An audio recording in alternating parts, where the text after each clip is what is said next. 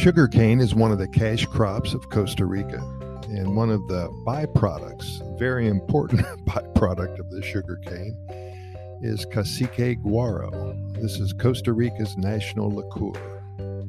Cacique Guaro is a clear alcohol that is distilled from sugarcane juices. It gives the guaro a distinctly sweeter taste than similar clear liquors. In fact, the name guaro means sugarcane liquor. For Costa Ricans, guaro can be personal. The spirit is a part of Costa Rica's national identity and has, along with coffee and bananas, helped the country's economic situation for decades. Since Cacique Guaro is a uniquely Costa Rican drink and beloved by so many, and we'll be taking a look at everything you need to know about Costa Rica's national liquor.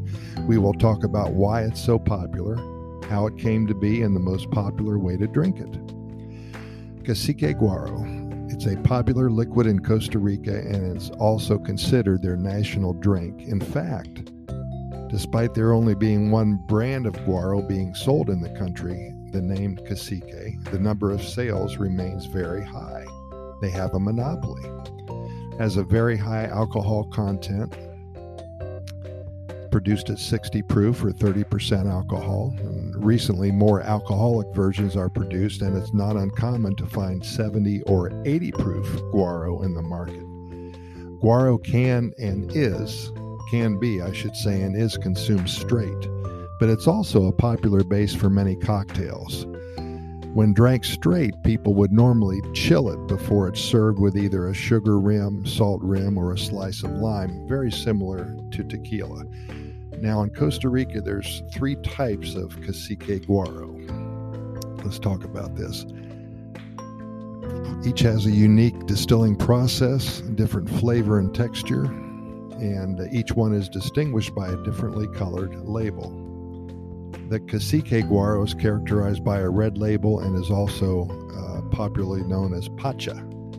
The superior Cacique Guaro is distinguished by a black label, ooh, and is only produced in uh, 375 and 500 milliliter bottles. The third type is Ron Colorado Cacique Guaro, distinguished by a yellow label. Guaro pretty much started the same way as the other liquor in the Caribbean, like rum.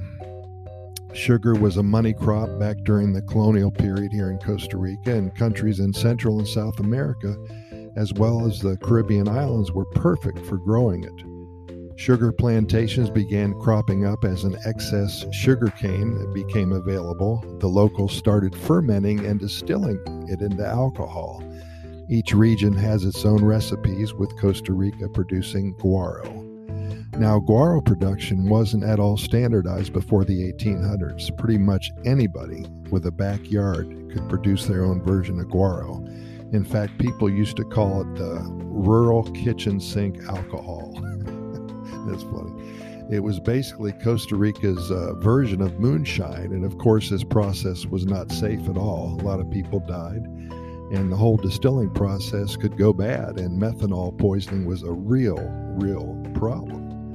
By 1815, the president of Costa Rica, excuse me, 1850, I should say, the uh, then president of Costa Rica, Juan Rafael Mora Porras, signed a resolution that would nationalize and centralize the production of guaro, making it illegal to produce guaro outside of government sanctioned facilities.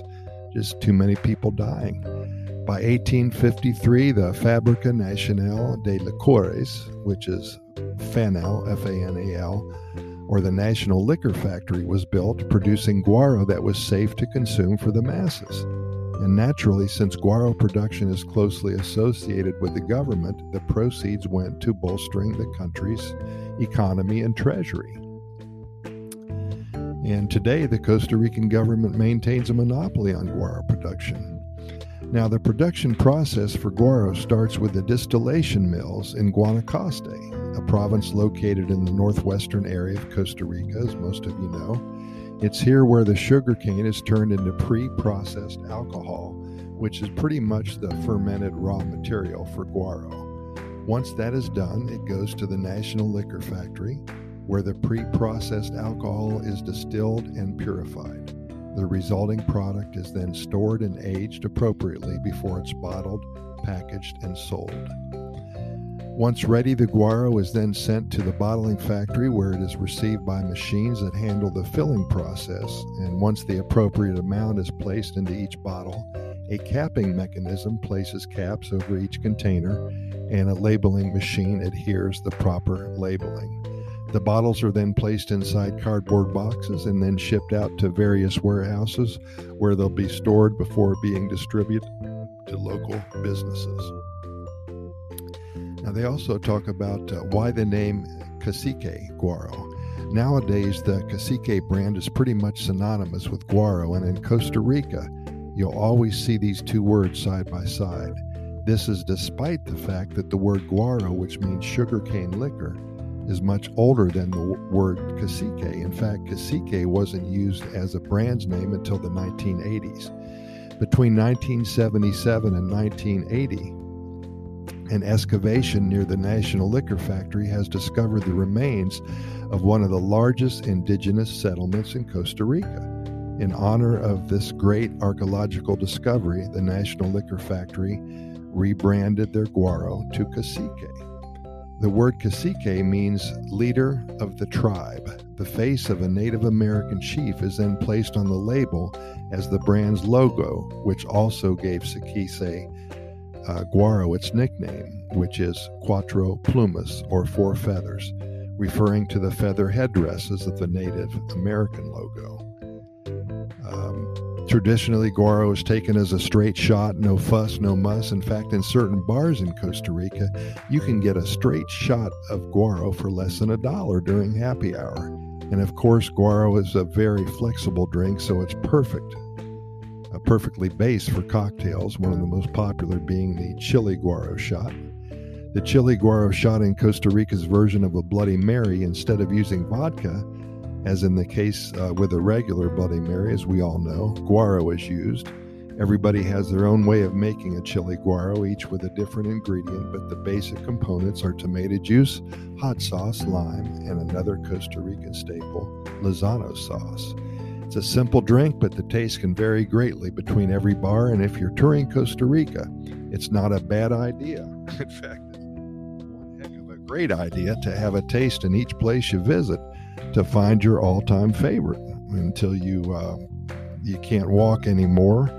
You're totally incoherent, and then you take a taxi home to your hotel.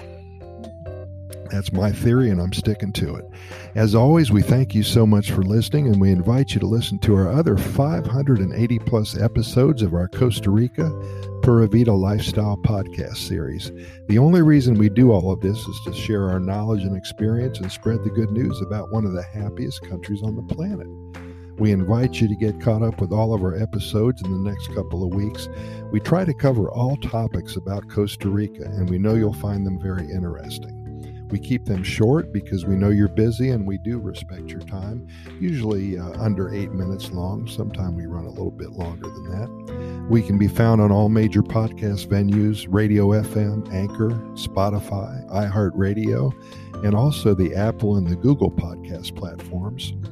Simply Google our name, how you want to listen to us, and we'll pop up for you. I've also added a link to our Costa Rica Immigration and Moving Experts website. If you are considering a move to this amazing country and are interested in acquiring legal status for you alone or for you and your family, we have over 20 years of experience helping individuals and families make the move to Costa Rica. When you're ready, check us out. Thanks again. We'll see you here tomorrow. And keep in mind that we do present these podcast episodes to you seven days a week, and we never try to miss a day, only because there's so much good news coming out of Costa Rica and so many things to talk about that we simply want to share them with you immediately. Pura Vida, thanks for listening, and we will see you tomorrow about the same time. Thank you.